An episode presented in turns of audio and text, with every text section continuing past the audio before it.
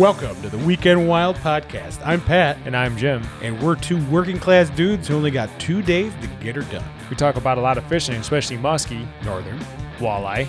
And in the fall, we love bow hunting. So we've got all your bow tips and tricks. So we also talk about conservation, news articles, Cooking. a little bit of lifestyle. And a little bit of opinion. We only have two days to get it done. So come on, tune in and get Weekend Wild.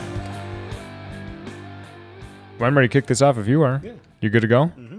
I got to start off with a little bit of bad news. Pat knows where I'm going with this, but I told him I gotta I gotta say something. So we were talking last week. Uh, so you rec- we recorded this last Thursday, you know, and uh, I as Pat was leaving, I said, make sure you pet the dog. Make sure you pet the dog. I don't know how much time he's got left, you know. And so I had all these plans to go fishing over the weekend, and uh, we were supposed to go to Dan's wedding Friday night. Well, I so I switched to days, and uh, about nine fifty in the morning, I get a text, "Hey, you got to come here. Leo's not going to make it." And I'm like, "Oh my god," you know. And uh, Leo's my little dog, and so I had to hurry up. I was on day shift, switch from nights. I'm already a little overtired, and I get to the vet, and the vet showed us this tumor that grew and rearranged everything inside him, and we had to put him down. Well, that was like devastating for us. So Yeah.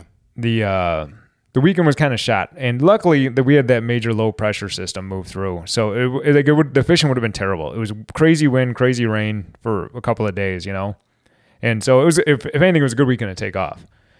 But um, yeah. So for I, there's there's a lot of people that listen that have met the dog and know the dog, but like so this started in like June. Um, the la- we were in Vermilion actually last week of Yeah. June. Cal texts me and says, "Hey, he's got a little lump on his butt." And we're like, "Oh, okay." So we were monitoring it, and you saw how big that blew up, right? You got a good look yeah. at that, Oh, yeah. and uh, so we monitored it, monitored it, and turns out it was like a cancerous tumor, and we paid a lot of money to have it cut off. And granted, this is like so. This is the end of June, uh, so we it's kind of like consumed our summer. So we paid a lot of money to have it paid off. The guy says this could buy him a couple more years and blah blah blah. And we're like, let's just do it. It's just money, you know. He's our he's our little baby. Let's just do it, you know. And uh, two weeks later, on August fourth, he died at ten forty five in my arms, you know. Yeah. So that was uh that kind of that kind of set the pace for the weekend. But yeah, that's uh for anybody that ever put a dog down. I don't know if everybody gets it, but I have this horrible guilt. The doctor literally gave me two options and said, um, I can drug him up and you can take him home and you can get him a couple more days. And he says, I can't guarantee he's going to make it till Monday. This tumor grew so big and so fast that it might just continue going on that rate and cause him a horrible death at home. And there's nowhere to take him in the weekend, you know? I mean, except for like emergency things if you can get him in there kind of thing. Yeah. So we opted to put him down. And that decision is going to haunt me the rest of my life to put the dog down. It No, it really shouldn't. It totally shouldn't. I know everyone like the way I look at it, everyone's like, "Oh, he was suffering and you did the right thing." And it's like, "Yeah, but the difference between dogs and people is a person knows what's going on with them. A dog, I didn't give him the cho- the the choice, obviously, and but I could have bought him a couple more days, and I didn't. And that's the thing that really, really, really hits heavy in that part. And then now- now he's gone. But I'll tell you what, the thing that like I was just telling Pat, the thing that finally gave me closure is I picked up his ashes yesterday and uh, he's sitting on a mantle. And so it's it, it was just like a version of closure, you know. Yeah.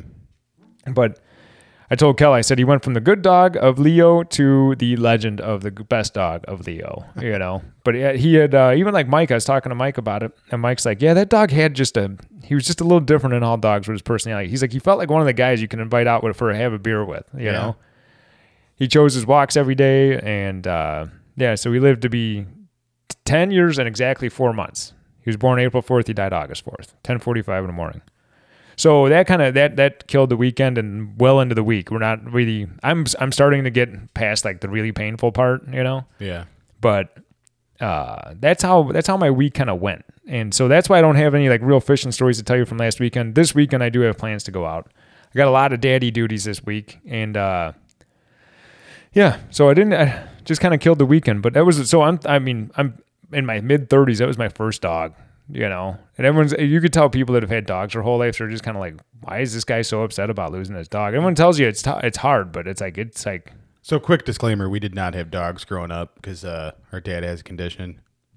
yeah, we never had dogs before, and we never really had animals before and stuff like that. So this was a kind of the first baby. The other thing too was he was there for every big moment. When we got him, it was Cal's graduation uh, present from college, and so she was still just my girlfriend living at home, and then he'd come stay with me when she had to work, and then we moved into a new house. We got married. We got another dog, and it was just like he was there for everything. So it was just it was just very devastating. I could definitely tell you it was the worst day of my life so far, for yeah, sure. I, was I remember the day you took off to go pick him up. yeah, May seventeenth, two thousand thirteen. Yeah. It was uh, he was born April fourth. Uh, I remember getting pictures. I actually bought that dog before he was born.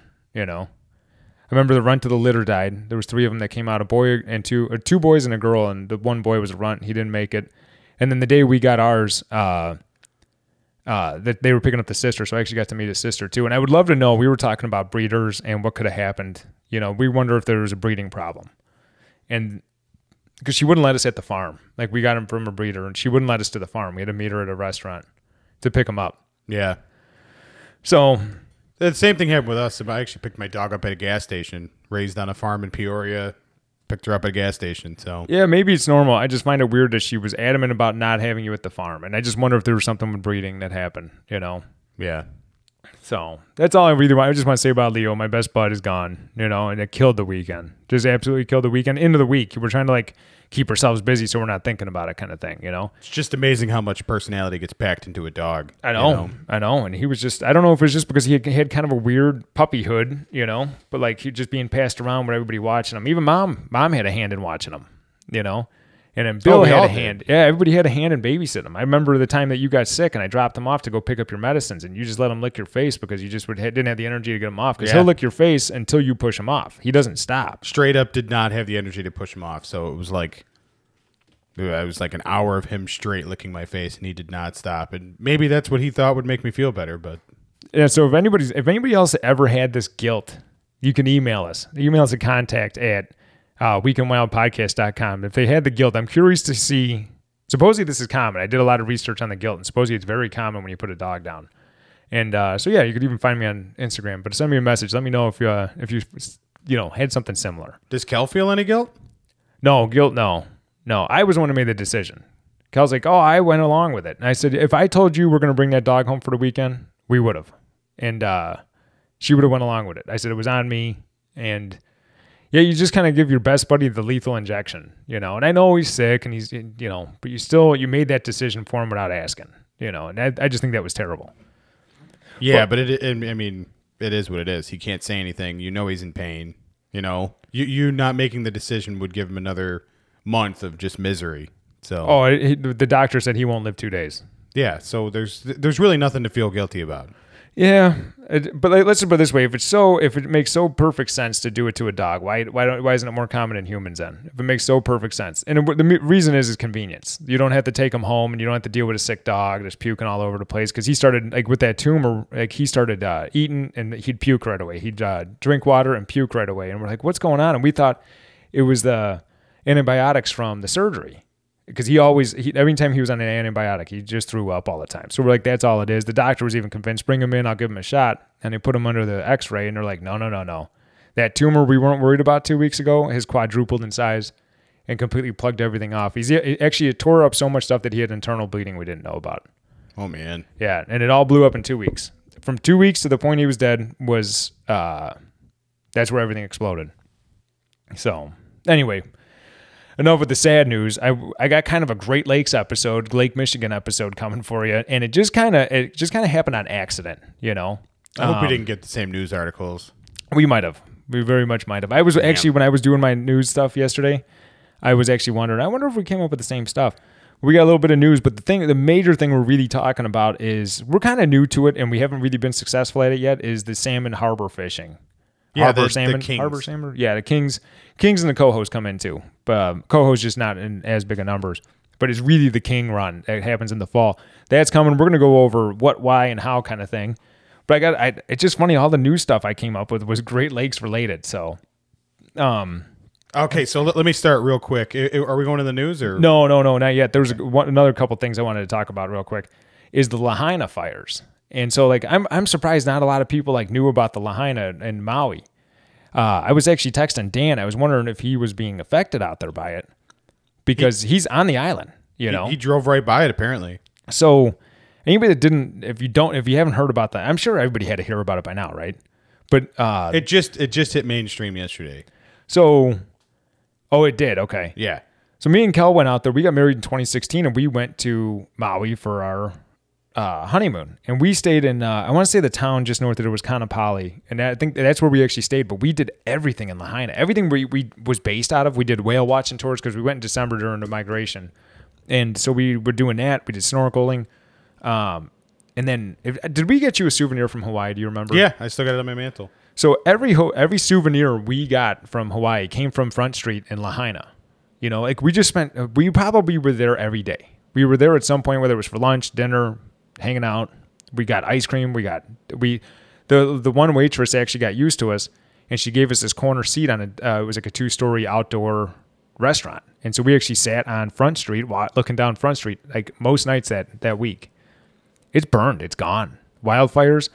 I was looking up like because was someone's like, oh, there's a hurricane there. I'm like, there's a hurricane in Hawaii. It's not a hurricane. There was actually like a low pressure system to the north. There was a hurricane far to the south, and the Hawaiian Islands was like the channel that like these things met and caused this crazy wind. So the brush fire started, and the wind just blew them down. You And know, the other thing too is I guess it pulled all the moisture out of it, uh, like away from the islands because usually they're pretty moist places. Yeah, it's a humid place. I mean, it, the mountains are a rainforest. I remember we were there the one time. They said they get 435 inches of rain a year. You know, and I'm like, and it's a, it's on fire. You know, uh, but we were hoping like we'll be married. It'll be seven years this year, and we're hoping in three years to do a 10 year anniversary thing with the kids, a kid or kids. You know, and take them all to Maui. So I don't know about that now. You know. well seven years, right? So you guys good and depressed? You ready to move on? Yeah, yeah. No, sh- The one thing I was wondering with the Great Lakes, because I was reading about some other big lakes, Great Slave Lake, you know, and some other ones, and I'm like, why aren't they a Great Lake? Do you know why they're, they're Do you know why Great Lakes are Great Lakes and why other lakes are not Great Lakes? I I honestly don't know. If you if you look at like Lake Winnipeg and uh, Great Slave Lake, I bet you acreage is at least the size of Erie, at least the size of Erie. Oh, wow. And uh, they're way deeper. Great Slave Lake is like I forget how many hundreds of feet deep they said, but it's cr- crazy deep. So I'm like, how come that's not considered a Great Lake? The Great Lakes are all in like a river system. They're all tied together. They're, they're not just individual lakes that are independent of one another. I knew that. I knew I knew that, but that is why they're the Great Lakes because you have this huge lake that feeds the huge lake that feeds a huge lake and keeps going to the ocean. You know, so that's why a Great Lake's a Great Lake. So like, yeah, we understand there's there's other really big lakes out there, they're not a Great Lake because they're not a f- part of this system. Yeah, you know? and th- there was another lake on the east coast that they tried like squirreling in there somehow, and it didn't meet the definition. So somebody somebody slipped it in some legislation, and all of a sudden, bang! It was a Great Lake, but it's not really a Great Lake because it doesn't meet the criteria that all of the Great Lakes do. Yeah. So so the one thing I wanted to start with uh, is Southern Lake Michigan muskies. Have you seen this? no, Southern Lake Michigan muskie. So Zach, let me. uh He's got one of those. I'm gonna say Zach Suchanuk, Suchanuk. I'm gonna say Suchanuk. I'm going with Suchanuk.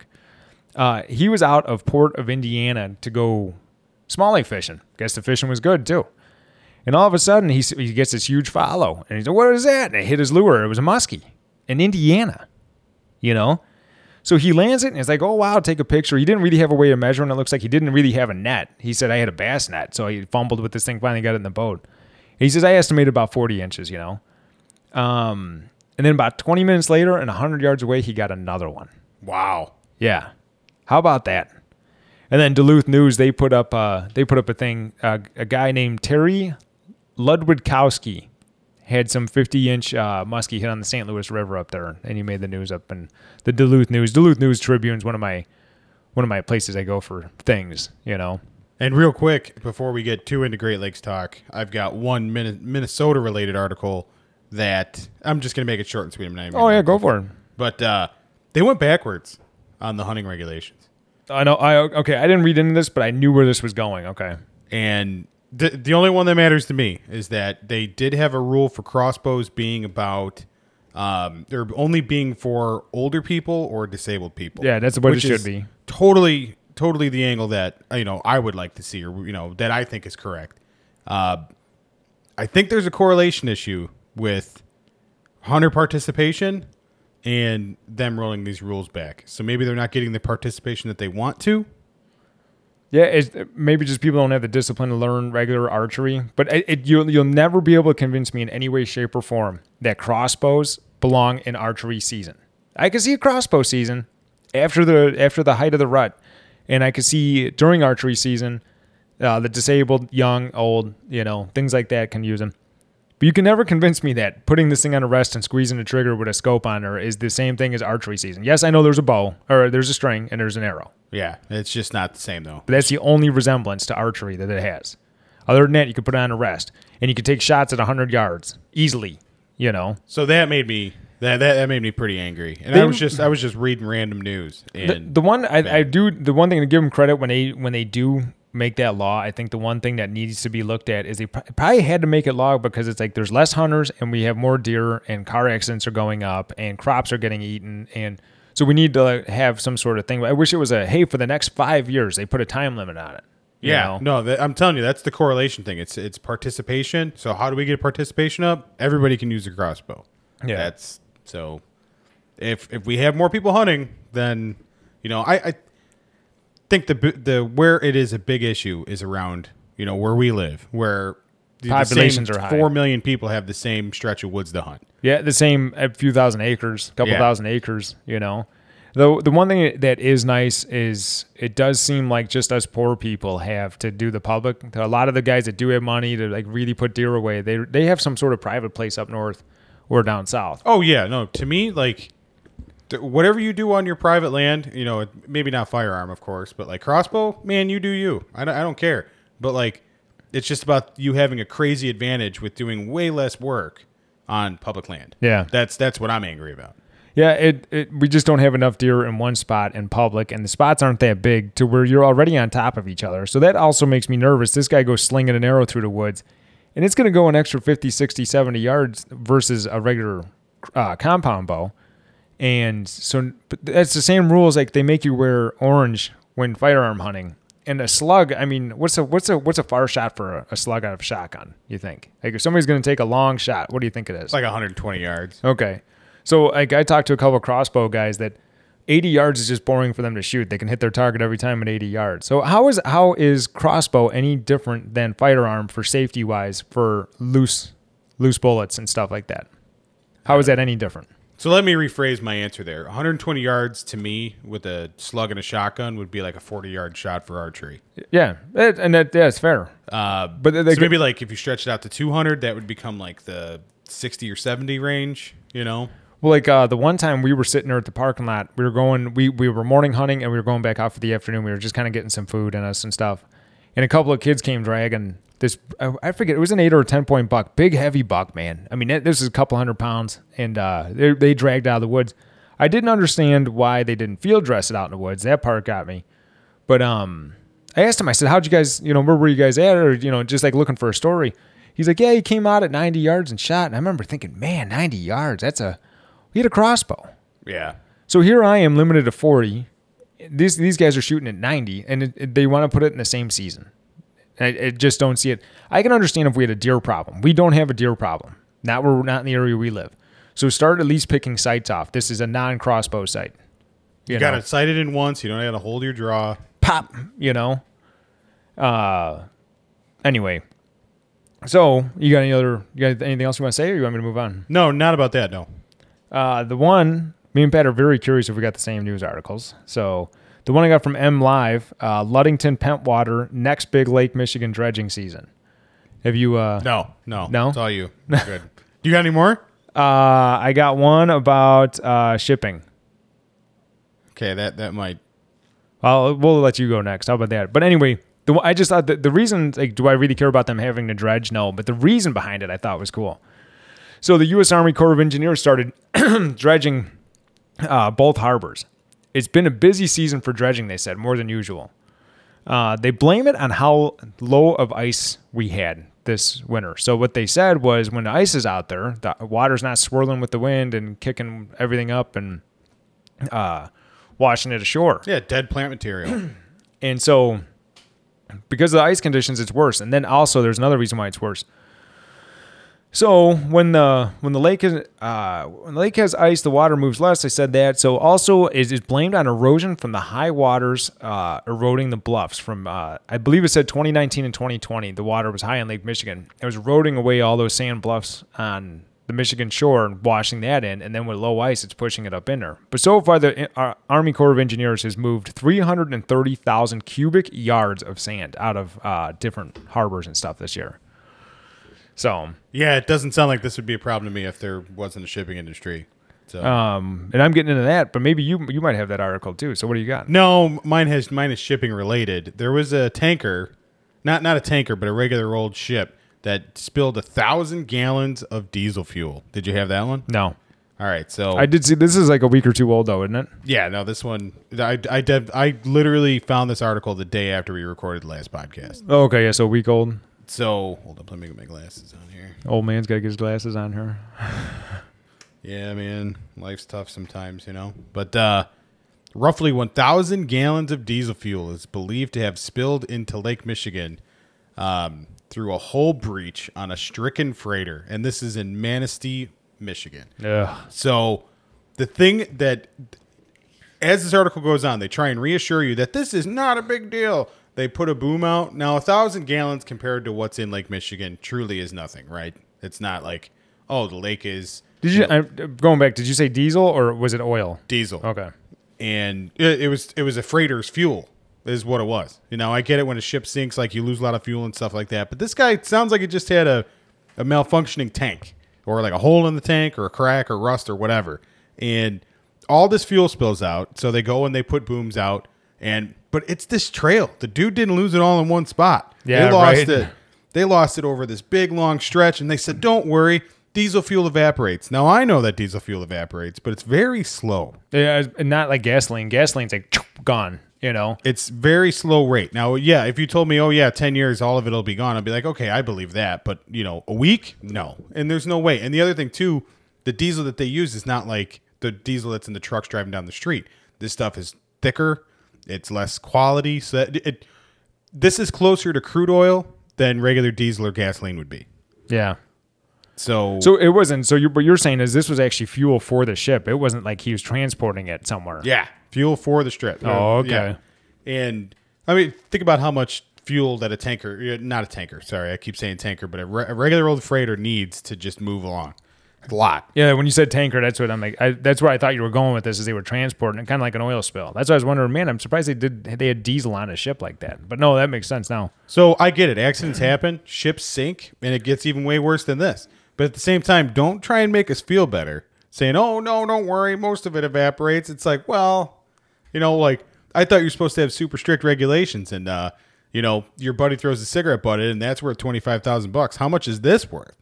You know, Yeah, it's just, yeah. That's so th- that happened like a week ago. You said. yeah. So yeah, well, be the article came out a week ago, so maybe it happened like late July. But still, th- no matter how old the story is, it still sucks. Uh, I got a, I got a shipping story for you if you want from BridgeMichigan.com. Uh, Great Lakes shipping uh, continues to decline. So, have you seen anything on this or no? Uh, I just knew that as a fact. So the downturn originates from the change in the steel industry. Do you know what the major there's a, there's a couple of things that really changed in the steel industry, but the one I was actually surprised that they blame the most because it ships iron ore is the biggest thing that they ship in the Great Lakes. But do you know why it's different? Because the, they don't need the iron ore. They and they don't need it. One manufacturing downturn in this country is is a major actual thing. I was going to say we we import way more Chinese steel now than we ever did. The one thing they said is because there's so much steel that has been made uh, for years and years that the scrap piles are so huge that they're actually burning that down and using scrap. And depending on the steel you need, that's okay. But if you need actual real hard Rockwell's, tool steels type stuff, you still need like iron ore. Yeah. You know, to make really good stuff. But The second you throw it all in a bin together, it all changes the quality. I guess a washing machine housing, maybe you don't need, you could, you know, Yeah. to melt it down stuff is fine. But they were saying that the scrap metal is so huge and getting turned over so much that the iron ore from fresh steel is not necessarily something that they need all the time. But the other things too, so iron ore, obviously that's down, but another main, two main things that they do is limestone and coal, which we've talked about uh, coal before. Those are uh, those are what keep the shipping industry alive on Lake Michigan. Uh, iron ore actually said 42% of all things shipped in 2020 was iron ore. So and I said the uh, scrap industry is huge. So yeah, the uh, the shipping industry is going down in Lake Michigan. And it, it has been since like the like 50s. Yeah, that's, that's the thing is it's a steady decline. Well, you just look and it's just like, and we've covered a lot of stuff on Great Lakes over, but uh, the Great Lakes were a great thing to have once upon a time to move between these cities. But then they started building roads, they started building trains. Vehicles got more and more reliable, can go farther. There's more civilization to gas up, and you know, so over the land things have gotten really popular. But back in the early 1800s, man, the water was the way to travel in this country. But how many semis would it take to transport 50,000 tons of Oh. iron ore? I agree. That's probably why it still goes by ship. You know, And the other thing too, it, most of these steel mills are out, you know, right on the lake. Well, Yeah. You know, and it's just that's just the way it is. So to move fifty thousand tons of iron ore in one shipment, uh, compared to what you would have to do with semi trucks, like it would be nuts. And the rate of risk in terms of accidents and you know people being on the road is like way lower for the shipping industry. Yeah, ships sink, but not you know, not fifty thousand trucks on the road. You got any more news for us? Is that it? That That's it. That's it? Yeah, I only had the two articles. Um, so we, since we haven't had a Busch Light Billy in a while, the one thing I was going to kind of do was a food thing. So I, I just smoked a, I just smoked another chicken for Cal, and I did the, I did it just her favorite way of doing it with lemon. Uh, I'm getting around to a question, believe it or not, I just got, I just take the scenic route for some reason. But so anyway, I did that. Um, it's just the lemon, lemon pepper, and over the lump charcoal with apple bits in there. But anyway, either tomorrow, it's probably going to be Sunday now. Tomorrow I'm going to do something because we have that German Shepherd is absolutely heartbroken that her buddy's gone. You know, so I've been trying to keep her busy and do things with the baby, but I'm on daddy duty tomorrow. I forgot to tell you I have a vacation day tomorrow. Yeah, kind of figured. Um, but anyway, so Sunday I'm on daddy duty again, so I got to get my fishing in on Saturday. But uh, the one thing I'm wondering, do you have any recommendations? And I haven't asked Bill this yet. Um, but do you have any recommendations for a small piece of beef to smoke? Do you have any? I don't want. Oh, I don't want something that's going to take 18 hours. I was looking for something that took four. You know, So I would always recommend brisket. Brisket's more of a commitment than it's a huge commitment, and it, like, I want. There's a couple of things I want to do on Sunday, but I really wanted to smoke some sort of beef. I haven't smoked myself a piece of meat. You realize the last like 10 times I smoked was for Cal. I didn't even eat the things I smoked. She loved it, and I have no idea what it tastes like so I do because I don't um, eat chicken because it's a gross ass bird. I do caps, any kind of cap or chuck roast. So I was thinking of a chuck roast, and then I was thinking about doing uh, beef sandwiches out of it. I was going to do a nice mesquite because I got the mesquite wood to smoke in or a smolder on it and all that. And so I was thinking chuck roast, but I, I asked two guys so far, and they're like, I don't know, man, that stuff's tough. That stuff's tough. That stuff. Tough. But I was looking, and that's still probably a good six to eight hour smoke. And one thing you could do if you can keep it away from the dog is keep it at room temperature for five hours, six hours preceding the cook. Believe it or not, Elsa's a good dog, and she doesn't beg and she doesn't take. Isn't that awesome? Yeah. I could leave. I can leave a done steak on the floor next to the sink, and she still won't take it. Oh, if if my dog couldn't fit it in her belly, she's, she's dragging it somewhere where she could, you know, and then you'll look at her and she'll be like, I didn't do nothing, you know. And she ate uh, two pork chops, no, four pork chops and two burgers the one time on me. And we were out of the house for two minutes and she ate it all. the the one thing I a buddy of mine he's off work right now because uh, hernia surgery. Um, popped the hernia this year and it just slowly got worse. Finally got surgery, so he's off right now. But he's a big big big smoker guy, and he sent me a picture of this chunk of meat that is called the Thor's hammer. Have you heard of this? I think it's like a tomahawk, isn't it? Um, it looks like a tomahawk, but it comes out of the leg. Okay. and uh, he sm- is eight pounds, and it was this big. It looks like it looks like just a caveman piece of meat. You grab the bone and you rip the meat off, and you know. But I texted him. I said, "How was that?" And after he got done smoking, he goes, "I don't know if I'd do it again." He says, uh, "The fat didn't render right, and it wasn't. It, it's like you really had to pick at it to get the good pieces off of it." He says it wasn't like melt in your mouth type, but if you look at it, you're like, "Man, that looks great." He says it wasn't as good as it looked at all. So my recommendation is you treat a chuck like a brisket, but you put the temperature down even further. That way it takes longer. So that's what I, I was reading. 225, I heard, is the max temperature to smoke a, a chuck roast. Yeah. Because I think I have one in the freezer here. That's why I thought about just cooking it. If you're going to do a cap, you don't treat it like a brisket. You cook it higher for way shorter. And what you're doing is is you're you're almost cooking it like a giant steak. So the tri-tip was kind of like that. The tri-tip, I cooked slow at probably 225 until it reached an internal temperature of I think it was 170, and then I seared it. I heated that because you know I got the egg. Yeah. Uh, I I got that thing cooking at like 700 degrees and flip it, and it was fantastic. But it the thing is, is I'm not looking for some big piece because I'm only gonna I only want to eat it a couple of times. That's why I'm trying to think of something small. So once again, if you hear this and you can think of something, it's too late. The day's already passed, but I'm going to be looking for this again in the future. So if you can think of something small that's perfect for like a four hour smoke, email us at where will they email us at, Pat? Oh man, the website changes so much. Um, Yeah, we've changed the name. Contact at weekendwildpodcast.com. Yeah. Yeah. I was just thinking you never said that before. Um, Well, so yeah, that's that- because you you spearheaded that when we changed, and now I like I remember it, but I'm not going to be like contact, dot, you know, or at weekendwildpodcast.com. You know, it's just not something I've said before. So that's what I'm looking for this weekend. Something because I'm going to have the baby, I'm going to have the shepherd, and we're just going to kind of hang out in the yard. And I'm going to be drinking PBR because I'm not allowed to buy Busch anymore. I'll be drinking PBR and smoking meat and just kind of just kind of having a day with the baby and a dog. How about know? you make some T-shirts? That's extremely time consuming. If I uh if I had all the stuff you did, maybe maybe I'll come over. What are you doing Sunday? Maybe I'll come over and make some T-shirts with you. I got to get a better heat press, man. I've now, now I've got a shirt that says "We Wild Cast." so just Pat- because like your iron, it's very hard to do it super evenly with an iron. So me and Pat are wearing new T-shirts. Are we still doing the deal where somebody gives us a topic- Absolutely, yeah. That, that's another thing I was going to say. If you want a T-shirt, uh, we're you know we're small enough right now where I can give away a few free T-shirts, and it's not going to break the bank. So if you want a free T-shirt, all you got to do is email us with a news article, tell us a story. Yeah, a topic, something that we can use on the podcast. If we use it on the podcast, you will get a T-shirt. So, I'd say I'd be, I'm giving away uh, giving them away for a song, but it's a little bit more than this song. So you got to give us something. You Yeah. got to give us an article, uh, a story that you got, and if we like it, we'll send you a shirt. And uh, especially if you have any Chippewa flowage, non-top water, big musky stories, we'll take that. If you got, but I don't want to hear about top water. I don't Yeah, want to hear about I'm- top water. I, I'm, I'm not over top water, I'm not over it, but it's just like, uh, but I- the world is changing. yeah. So if yeah, if you have any of those, but uh, moving forward, so we did a little bit of food, but I, I- now we're going into uh, fall fishing king salmon, which we've done a couple of times. I got bit off three times. It might have been a giant pike where we were at, but uh, haven't been good. At, I've witnessed people and I've done a lot of research on it, but we're, I'm actually starting to dial this in. But I actually used Field and Stream for a lot of my information here on king fishing in the fall. So some of this, uh, I should say, a lot of this I already knew, but it was actually nice to read it and not hear it from somebody that you're fishing next to. You know, just kind of that word of mouth knowledge. Although some of that's the most useful. So I've got a giant question. Yeah.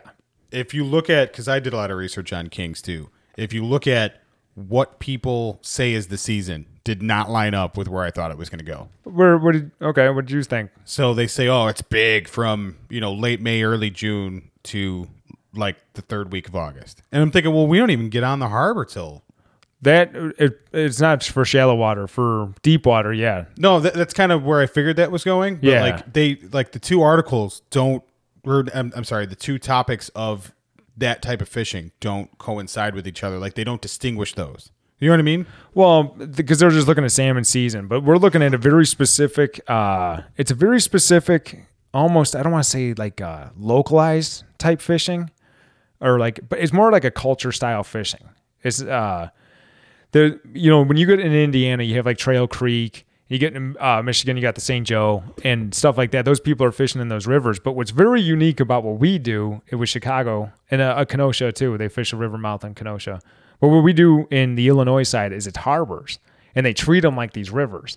And it's just a totally out of whack. These fish don't belong here. They were Yeah. brought here to clean up alewives. They don't belong here. And it's just this very modern culture. This doesn't go back a long time. They haven't been doing this for hundreds of years in Lake Michigan. They've been doing it for like 60 years in Lake Michigan, you know? Well, I mean, like 50. They got brought in in the 70s. The one little thing they said, so like when you're catching when so in the shores when or in the harbors when you're catching these things, you are catching the adults that are at the end of their life. They are spawning and then they are dying. So the fish you catch were going to be dead in a few weeks anyway. But the one thing I thought was a little, I thought maybe maybe not, but Field and Stream quoted the Wisconsin DNR saying typically these fish go out to deep water. They live in deep water for two to four years and then they come back, spawn, and die. I always thought it was uh, five to six is what I heard. Sorry, we had a text message there and we both distract us. So, but these, uh, these fish go out and then they come back and they're usually two to four years old. I don't think they're that young. Maybe maybe in spots of Wisconsin, but I think down here I don't think they're four years old when you're catching them. I think it's more like six. So I don't know if you ran into anything with that information. No, I did not. So like when you're out on the lake, you were talking about um, you know, the good season out on the lake. And when those when you're out on the lake and you're kind of catching them, it they average a lot smaller than they do because you're catching the still early on in life ones living out in deep water. But when you catch them in the harbors and in the creek mouths, they average 17 to 22 pounds is the average because that's about what they grow to. That's kind of maximum size. They're at the end of their life. They're dying. They ain't growing anymore. Um, do you know? I don't know if you ran into this. So we call them kings, right? Do you know the actual salmon name? Chinook. Oh, okay. Okay. I wasn't sure if you knew that or not. Yeah, uh, I play a really popular trivia show, and that was actually a question, and I got it right. Um, also, the cohos come in, but it's usually they say it's no better than a two to one ratio. For every Chinook that comes, every king that comes in, one coho will come behind it, and they're a smaller breed of salmon. Um, the Chinook, the reason why they are kinged, I, did you see this? Do you know why they call them kings? Ah, because they're the biggest of that family. The biggest of the Pacific salmon family, yes. Yeah. Yeah. So I didn't know that. I always heard kings, and I just figured it was just some nickname that somehow got it, and you know. I actually just learned that when I researched this. Oh, okay. But yeah, I'm gonna act like I knew it. So do you know why they come back to a harbor? Do you know why they come up into this harbor? Uh, read that? because because they got released in that harbor. They got released in that harbor. So you can actually on Field and Stream on this article. So if you guys just Google fall fishing king salmon, you'll probably find the same Field and Stream article. Um, but they actually have a map of how many fish were released where. So you know if if it was in 2018 that they dropped the, this many salmon, this year in theory they should be coming back, right? Okay. And roughly. So you can actually spot that stuff out. And there's actually maps of where these salmon come from.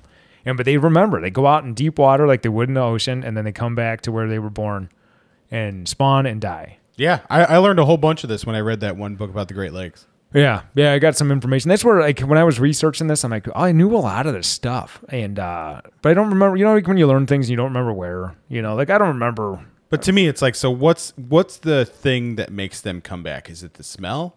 They're not going to be like, hey, we came from over there four years ago, right? Like that- I don't know.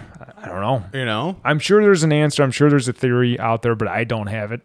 But somehow they make it back to where they were born, and it's got to be smell. It's got to it's got to be some sort of smell. The only thing I can think of is some sort of uh, latitude pattern where they didn't really migrate north, they didn't really migrate south. But I, I don't think that's true either because it's so big. It's not like they just go out there and bob around the same three foot square for. I mean, I, Four I, years. I bet it's not like one thing. It could be a little bit of smell. Could be a little bit of like what you were saying, latitude. Do fish have noses? But I'm just I'm just being an asshole. That's all. yeah. Um. Anyway, so in August, August is when we're about to. By the time this podcast comes out, it's gonna. If the weather's right, it's gonna start heating up with the Kings. There, I already said on the last podcast there was already signs of Kings being close, and even Nick sent us that video of uh, Kings being close to the harbors. So, but August could actually get them going, but September, September is really the prime time season. So, like that is that is the rut of this. So that's know? why that article, all the articles that I read said it, it dies off like last week of August, and that's because they're all going inward. Well, the ones that are going to be spawning, but they, they don't. Not every salmon comes in every year, Right, Ju- yeah. just the adults that are at a certain age, you know. Um, so they start by so like uh, right now in like mid to late August. If you're if you don't see them in the harbors yet, they start by coming up to the mouths of a tributary or a harbor. So probably where they from the shoreline where they meet to I don't know a few hundred yards out, they really start stacking up and they start staging and they know it's coming and they're, they're in their spot, they're ready to go. You know, um, they stage there until the water temps are right. This can take from two weeks to a month. So the one guy was describing this as they're here today, gone tomorrow. So if you're out there today and you're catching salmon off the mouth in the main lake, and then tomorrow you come out there and you can't even spot one, what changed? Uh, did a cold front sweep through and cool the water temps off? Did a heavy rain come in and flood the rivers and cool them off? But it's like that, gone. They're gone, and they're heading up the mouths of these things into the harbors, and they're gone. You got anything you want to add? I've been doing a lot of talking. I'm kind of drying out here. No, no, you've got all the notes on it. Well, what, do, you, you got nothing you want to add so far? Well, no, I've, I've got something at the end, but I want you to finish your spiel. I got a lot. So, um, when they are entering the harbor or the tributaries, they are kind of cruising in. They're not like in, they're not dialed in mode yet. So they actually come in and they start shallower. So if it's early in the season, they can be shallower. um, as as they kind of get settled and are- now they're entering, they're looking for a spot to spawn. They're looking for rocky areas to spawn. So then they start moving down lower, and they're actually all right. Let's look around here. Let's look around. What's is that a good spot? Is that a good spot? And they're looking around, and so as the season goes later, you guys start dropping with it, and a boat gives you major advantage Oh, big time. because you can you can spot these things on electronics. But we typically shore fish these. Um, let me see. I just lost my place here. Yeah, so when they're entering, they're a little uh, shallow, and then they run deeper, looking for rocky spots to lay eggs. So ideally, we were, when we said this last time, we talked about salmon. I don't remember if it was last episode or the web- episode before, but ideally, the perfect temperatures for all this to agree is the mid fifties. Wow, that's like that's like early October.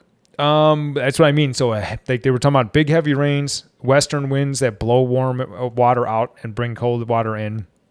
Yeah, a lot of things go into this. You know, it's not like oh, it's September first. I'm gonna go catch a salmon. We got a heat wave going on. It ain't the case. Yeah, but I've got Saturday and Sunday. So, I know we got the weekends to do it, so we kind of hit it hard. But like for instance, I could look at the weather and be like, I'm not even going to bother with this yet. You know, um, they say once it hits 60 and into the 60s, they start getting a little finicky. They uh they kind of they're not moving in a, a traditional pattern. They're not taking typically once it gets into the 60s. So one thing I'm going to call BS on completely is you hear these people talk about these things hit purely out of reaction because you hit them and you pissed them off, right? Like that's that's the big thing about salmon fishing when you go out there and talk to Uh, people. I'm wondering where you're going because I have the, I have something along those lines on here. Yes. So I'm calling complete BS on that because why would that be the case if you had a glow in the dark spoon? because there's a it's a light fluttering thing going past their nose, and they're like, it's kind of the same reason. If you had a fly doing this in front of your eyeball, what would you do? You know, and I'd eat it. uh, you swat at it. Yeah. They don't have hands, do they? I don't think salmon have hands, so they got to do something else, They got fins. which is their mouth. Um, so it's actually, but the other thing too with a reaction bite is not just an annoying thing. The reaction bite is that they have been they've just spent their entire lives snapping at alewives and snapping at other bait fish, and so it's a reaction to my whole life. Whenever something gets this close to my face, I hit it. So, but they don't actually, they're not hungry looking to feed, is the biggest thing. They're not actually in there looking to eat, but they hit it because that's what they've always done.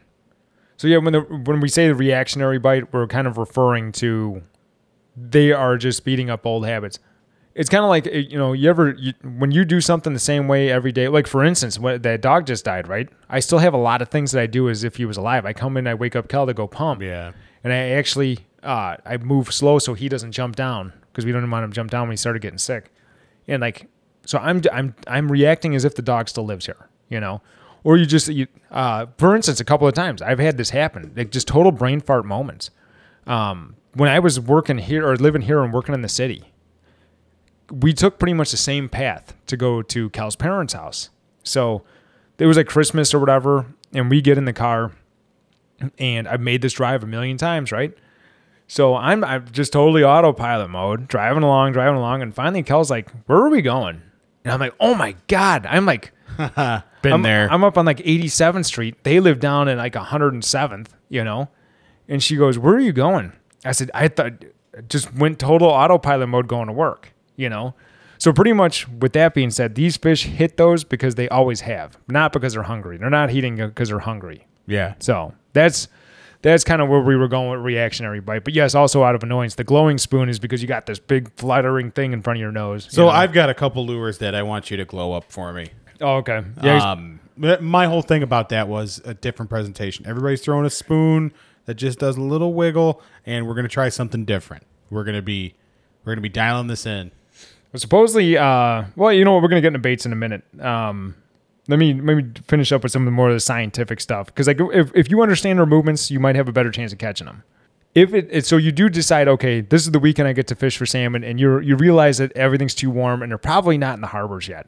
So keep moving slowly out into the mouth of the lake, weather dependent, obviously. Couple of times we were out there last year in the middle of the night, and there was like five footers coming in. Yeah. And I would not want to be out there in a boat No, no, no. not at night, you know, especially by break walls and stuff. So, but in theory, if you're like, they're not really in the harbors yet, it's September 3rd and they're not in the harbors yet, move slowly out into the lake. and start seeing if you can spot them. See if you can spot them because they're staging. They're coming. It's their time of year. They're coming. They're just waiting till they're comfortable to come in.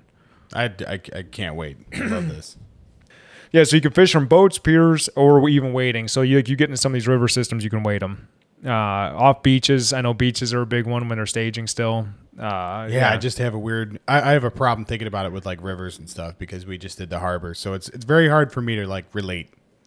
Uh, yeah, because like we're like we're talking. I, I had to really dial in uh, an article on this, so I, I'm not giving you guys just what I know. And it turns out that was some backwoods, you know, bullshit that came up. Yeah, So I wanted to make sure we actually had pros that knew what they were talking about, the understanding of why and where and all that stuff. But so the most effective lures, which we all throw for them, are spoons. You know, glow, uh, jigging spoons. So there's actually a lot of uh, proof that like a lot of people actually jig right under the boat, Zzz, zzz, zzz, jigging Really? these things and dropping them. Yeah. wow. And so- I thought that was more trolling based. these things move in pods. So like I had a couple of pods go right by me, three feet under the water. I'm like, whoa, they're gone, or like a jet underwater yeah, and but they're moving they're moving they're moving they're moving so you're not really like drawing them in you're jigging so as you're jigging they're swimming by and seeing it yeah. you you're, know you're hoping you run into a few. and they move in and i'm sure it's just like the white bass run or any other kind of run they move in the the closer they are together uh and the more of them there are together is like it all depends on water temp and how you know the fish stocking that happened that year that turns them back in there's a lot that goes into this so some years a pod might be three fish other years a pod might be 10 fish Yeah. and hopefully you run into them with a jigging spoon. So, do you think those fish have been together their whole lives? Uh, I don't know. Probably, there's a good chance, right? I mean, I but I don't know. Well, I mean, I mean, if they're so routine and so dialed into the way that they were spawned, or you know, the way that they were put in, you know, maybe that's Maybe maybe they like have almost like their little pack out there. I don't know. Yeah. That's, that would be a good question for a pro for sure. Well, I mean, they don't know. You'd have to go ask the scientist. So we said spoons, jigging spoons, rattle. They said rattle baits. I'm sure they mean rattle traps. Zzz, drop it. Zzz, Yeah. drop it. And then uh, crankbait. So I know a big popular one's a J13, but I'm telling you, I've I've talked to way more people with uh, glowing stuff at night works better. And at night, you, it's it's not like they like they necessarily like the darkness. It's just that nighttime probably offers the water temps that they need. So it drops the water temp off. I've got an idea. I'm. I, I don't want to like give it away yet because that. Yeah, I don't want to give it away yet. If I have crazy success, then maybe. But uh, I, I'm gonna get a lure that's gonna be banging some rocks, man. Um, the other thing I know exactly where you're going with this.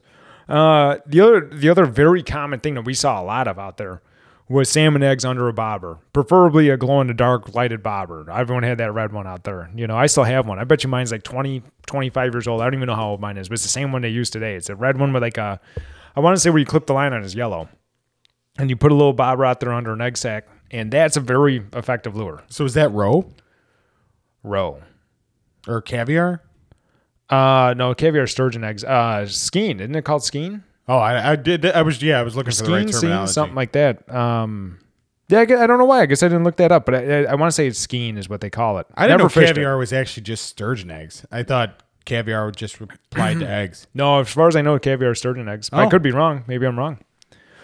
Um, bright colors are best. You know that. It's not like musky fishing. You Yeah. know, bright colors are best. Uh, chartreuse, fire tiger, lime green, and orange are your best. If you're buy the the brightest, nastiest, glowing lure you can find, because like we were talking about, it's a reaction bite. Yeah, don't worry about the color. Worry about the glow. So if it's camouflage into the water, eh, you're not going to do that good. You want it to be annoying. Picture picture what a fly has to be to be annoying in your face when you're, you know, what it, what what takes a good fly to be annoying in your face? You're trying to turn that into a lure for a salmon, you know. you want them to swipe at it. You want them to swipe at it. You think about it, if I wanted to catch you and I was I had a little fly lure buzzing right in front and you reached and grabbed it, I could set the hook on you, right? So what are you going to do for a light this year? I've got a brand new idea that I think is going to be awesome. you mean for glowing spoons or just working? No, for glowing spoons. Uh, the best thing a lot of people do is they have flashes off a camera that they hit it and it holds a glow for a lot longer than just glowing them with your flashlight. So because of our profession, I've got this crazy big Milwaukee light.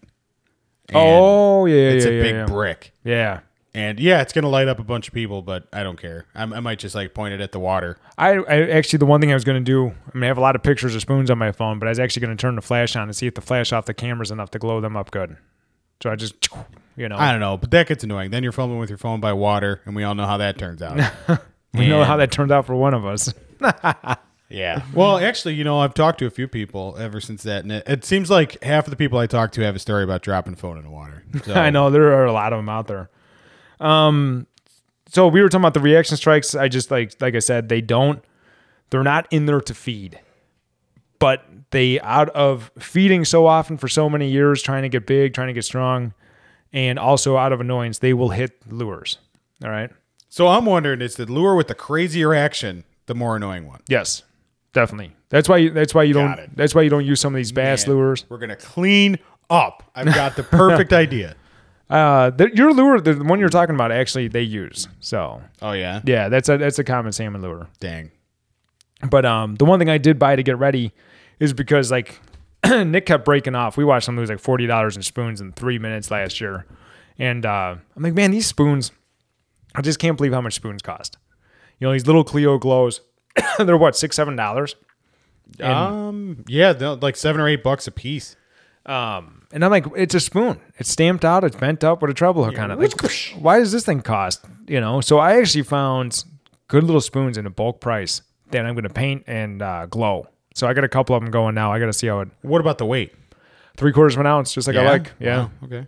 Uh, so there, you know, Cast Kings, Leo, Little Cleos. What are some of the other ones? Do you remember some of the other ones? Those are the two I buy. You know. No, I cat. just remember the Cleo. I mean, it, there's a bunch of different ones, but the thing that you want to distinguish too is there's a trolling spoon. Yeah. So and when you're in there buying spoons, there's a trolling spoon and there's a casting spoon. Casting spoons are heavier. They're a little bit shorter and fatter. The trolling spoons are longer and lighter. and they're like a surfboard. You gotta. Like, we didn't know that when we first got in this, so I own a bunch of those stupid things. And it's like I had to buy those little weights that clip onto the line and throw them out there. And you still give them like forty second counts to get them ten feet down. It's annoying as hell to throw them, and then they, they don't even glow that good. And like if you're using a baitcaster throwing them, you're going to be picking out backlashes because these things do not fly that well. But you get a little Cleo, and then like, uh, oh, the one thing we should probably get into is rods and reels real quick. I would not walk out there with anything less than a 2500 series reel, like a 2500 size reel. And I telling you, I, I switched the salmon rod last year with the eight foot six medium action, and you just you just launch these things into space, you know. So you could really ca- you cover miles of harbors and stuff like that. Yeah, this was a, a pretty long and light spinning rod that Jim was just flicking them and whipping them out there. And I'm doing all this work with a baitcaster, and he's just, you know, and it, they're just gone. And then so like I- I don't know if Pat thought I was just good at casting, but I let him try it, and he was able to do the same thing. Send that son of a bitch to space, you know. I just don't. I, I don't know. After using like baitcaster, like the bigger I go with spinning, um, the more annoying it it's just cumbersome yeah, it's just clunky. They feel clunky, and it doesn't feel like I have any finesse with it. Uh so the, the the one thing like they say is like you, you want to bring extra line with you because if you you tie into a big one and your drag's not right or you just can't stop you got to turn these things around.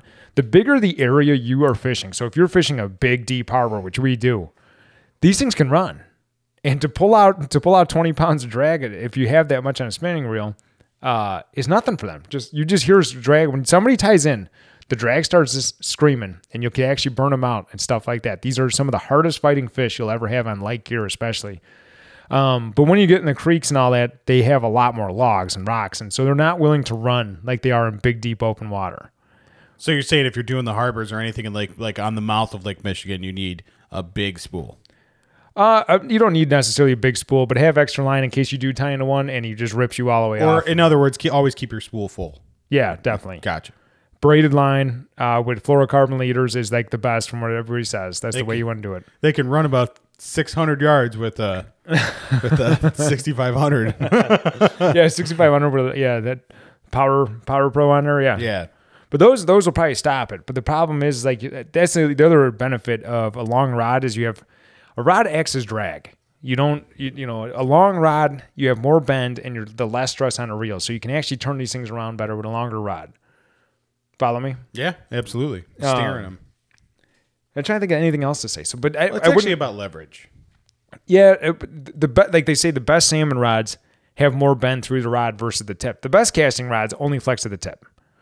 Those are the first ones broken. Those are the first ones broken because the weak link is this long instead of eight feet long. Yeah. you know, it's a foot long instead of eight feet long.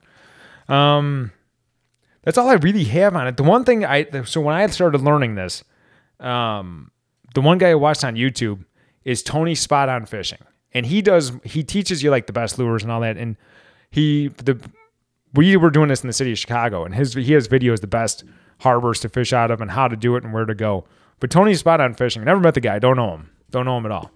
But uh, he has the best videos on fall king salmon in Lake Michigan. So that to me, that's the unique thing about this is you actually need to go to the spot. There is no like, oh yeah, just find your little place on the lake shore because they didn't they, they didn't get thrown in there. They Right. didn't spawn there. Like it's not like oh well, I got a place on Lake Michigan. I could just go out front. In this case, and only this case, it just doesn't work like that. And when you get out there, except that like a lot of people get upset when they show up and there's a lot of people at a fishing spot. And at first, the first couple times, you're like, man, look at all these people out here. But it's a cultural thing. Like, be part of the culture. I kind of like when I first pulled up. I'm like, dude, there's a lot of people here, and then you're walking out there. You're like, it's not necessarily a party, but it's just cool. Everybody's there doing the same thing, and they're all cheering each other on. When somebody's on, you're excited. You want to see that fish. Yeah, we got a guy know? at the end of the harbor last year who caught a fish, and he's walking back with it, and you could just you could just hear him the whole way. Thanks, man. Thanks. Yeah, my first one. Thanks, dude. Yeah, thanks. And he's doing this. Everybody, even we said, I said, good job to him as he yeah. walked by. and you he's know? he's got a you know 400 yard walk to get Oh. back to the car, maybe No. even oh. more. Yeah, I'm gonna quarter say, mile. I'm gonna say it's at least a quarter mile. Maybe out. about a half mile. I think actually we I think we looked it up and it was about a half mile because this guy was at the end. It was a long to the end of the harbor is very long. So would you then think that because that dude was at the end that that bite was out deep? Yeah, definitely. And it, it not necessarily, but you know what the the most common spot salmon have in a harbor is the mouth. You know, you think about that. They have to come from the lake and they have to go out to the lake. So what does every salmon have to do? They have to enter the harbor. Well, they all enter from the beginning, right? So, but the further you make it back in the harbor doesn't necessarily mean the fish made it all the way back there too. But at the mouth, they're there, whether they're going to be zinging right by, you know, or not. Yeah. But they have to pass by the mouth to get in. So it's that was a, the theory I started adopting. So we instead of being all the way further in the back, you want to be further in the back later in the season because they're done moving. The ones that are coming in are in, and now they're looking to spawn. Um, but I'm gonna say through the first two weeks of September, at least the closest to the mouth you can be. You know, I just so going back to the culture end of things, I thought it was super cool. You see all these people. Everybody's got a different way of doing it. We walked out there with nothing rolling behind us. We had no carts, we had no nothing. We brought everything, carried it in our hand, put it in a backpack, whatever. Everybody else, not everybody else, but I'd say about half of the people, they all had carts. You could tell they've been doing this for years, and this is their salmon cart. yeah, they have those fold up wagons that you'd pull kids in. Yeah. and uh, rod holders and beer and oh yeah, they were going out there for the day. The dude that caught one actually had like his own thing that he made. It looked like it looked like a dolly that he tried to make look like a shopping cart. Do you remember that? No, but I, so that was my theory. My my deer cart. I'm actually maybe I'll work on that tomorrow when the baby's napping. But I, I'm actually turning that into a thing to walk out on the harbor with. Yeah. And so you got rods, reels. You're not carrying everything, and you kind of set up camp. You know. Well, don't totally modify it, but like d- put stuff on there that you could take off. You know oh what I yeah, mean? yeah, Pretty much, I'm just putting a floor that you can bungee cord things to. yeah. That's that's that's a cool idea. Because yeah, like my that Milwaukee light that I'm talking about, that baby's five pounds. Oh, or yeah. more. Yeah. It's it's heavy. Um, that's all I have to say. If I think of anything else that I forgot, we will bring it up on the next episode. Uh, any last little things you want to say? But any? I, what I was gonna say is go out there and get into it. That's why I was mentioning the culture stuff because these people they really get into it. They love it. They look forward to it, and it's it's just cool being out there. Like you're part of something weird. I don't know. It's I, just I know exactly what you're trying to say, but I can't say it either. Yeah, weird, not necessarily, but like you're out there and you're like, man, this is cool. Like you, you don't feel like an idiot for being the only dude on a dock. You know what I mean? Like there's a like it, it's just cool. You see, you walk out there, you see blood spot, blood spot, blood spot, blood spot from when they bleed, and maybe that was something we should have mentioned. Um, why why you cut? Oh, you bleed them. So yeah, so you get rid of the blood, so it's not getting absorbed in back into the meat. Um, Which is not something that you typically do with other freshwater fish. Oh, a lot of people do it, but it's not as common. You're right; it's not as common in walleye fishing. But you could definitely have the benefits of doing that walleye fishing. Like we, I I was thinking about that after we threw them them in the water in a in a box the other day. I after I gave them a tiny little rinse, like they, they were the perfect color pink. Yeah, but, it would, but they might have been a lot less pink if we if we bled, bled them out there. Those were those were amazing, by the way. Those were really good, and I've got plenty for everybody. So One last little story to go loop it back around to the dog. The first time I ever went salmon fishing was like 10 years ago, and we didn't really know what we were doing. But uh, Fishy Phil actually called me up and said, Hey, I'm heading to the lakefront. You want to come with? I'm like, I've never done this before. yeah, I remember you talking about it. And uh, didn't really know anything. I grabbed a couple of like Daredevil spoons or whatever I had. He had some of the stuff more that we needed. But anyway, so I, I was working. At, I remember the one job I was working at, and we were going out there at night. And he's like, "You want to go?" And I'm like, "Yeah, I'm kind of watching my girlfriend's dog. He's just a little puppy, you know." And so he shows up, and I'm looking at the. I'm looking at. Remember the window he used to look out of in my first house? Oh yeah. And so he's looking at us and he's always yipping because he doesn't like being left alone as a puppy. I mean, he never really did.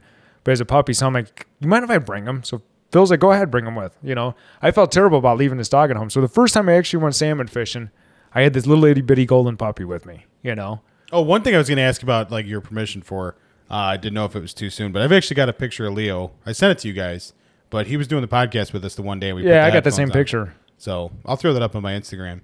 Okay. So not unless you want to. No, to no, I, I really didn't post anything. Uh, some of the like, I don't mind posting some of the goofy stuff I do, but uh, I really don't like posting pictures that people feel obligated to say sorry for your loss. Yeah, I wasn't going to do anything like you know. I was just going to put it up there and be like, Cleo, you know, did the podcast with us or eh, back in the beginning. The only people I really believe when I say sorry for your loss, the only people I truly believe are the people that knew him. Other than that, I think you're being polite. You know, Oh, of course, of course, people are being polite. I, I kind of think like but I'd rather. I guess I'd rather leave it private. I'm kind of telling it. I kind of told the story because I didn't have anything I did over the weekend, like I keep promising I'm going to do. So I didn't have anything to talk about. And uh, social media condolences are kind of worthless. Yeah, and I just don't need I just don't need the world to know that we're hurting. No, you know. yeah. I mean, I obviously I said on the podcast now, but like uh, I'm also doing a lot better. After I picked up the ashes, there was a lot of closure there, so I'm actually a little bit more able to talk about it now. But like the last few weeks or last few days, the only person I had talked to about is Cal. Yeah. you know. But anyway, So, on the day that this comes out, I'll post that picture, and I'm not going to be like, "Oh, we miss you," and I'm just going to be like, "Cleo, you know, w- Best Cleo guest we ever had. Or no, I I, I was actually going to say something. Uh, podcast OG. yeah. So That's it. Um, any comments, questions, uh, email us at contact at Weekend Wild Podcast, you know, Instagram, all that stuff. And we'll, I, I always put the links in the description for Instagram, even Cool. yours. Um, so yeah, reach out to us. Remember the t-shirt deal. If you got a, if you got a dog story for me, I want to hear about, I actually give a shit. So you're more than welcome. If, if you send me an email about your dog, I will read it and I It- probably will sympathize with it. So if you send me, or you know, if you send the podcast a good uh, harbor story, Yeah, harbor stories. Uh, you know what? A good harbor tip would be good because, like we said, we're not pros at this. I want to be, but we're not. yeah, this is kind of one of those things that it's just like, oh, this is something cool to do in September. You know Yeah. what I mean, like that's that's what it is to me. But if you've got a cool story about uh, catching a big king or coho in the harbors, you you know, put that in there. We'll send you a shirt. All right, and then that's it. Uh, tune in next week, and thanks for listening, Yeah, everybody. thank you.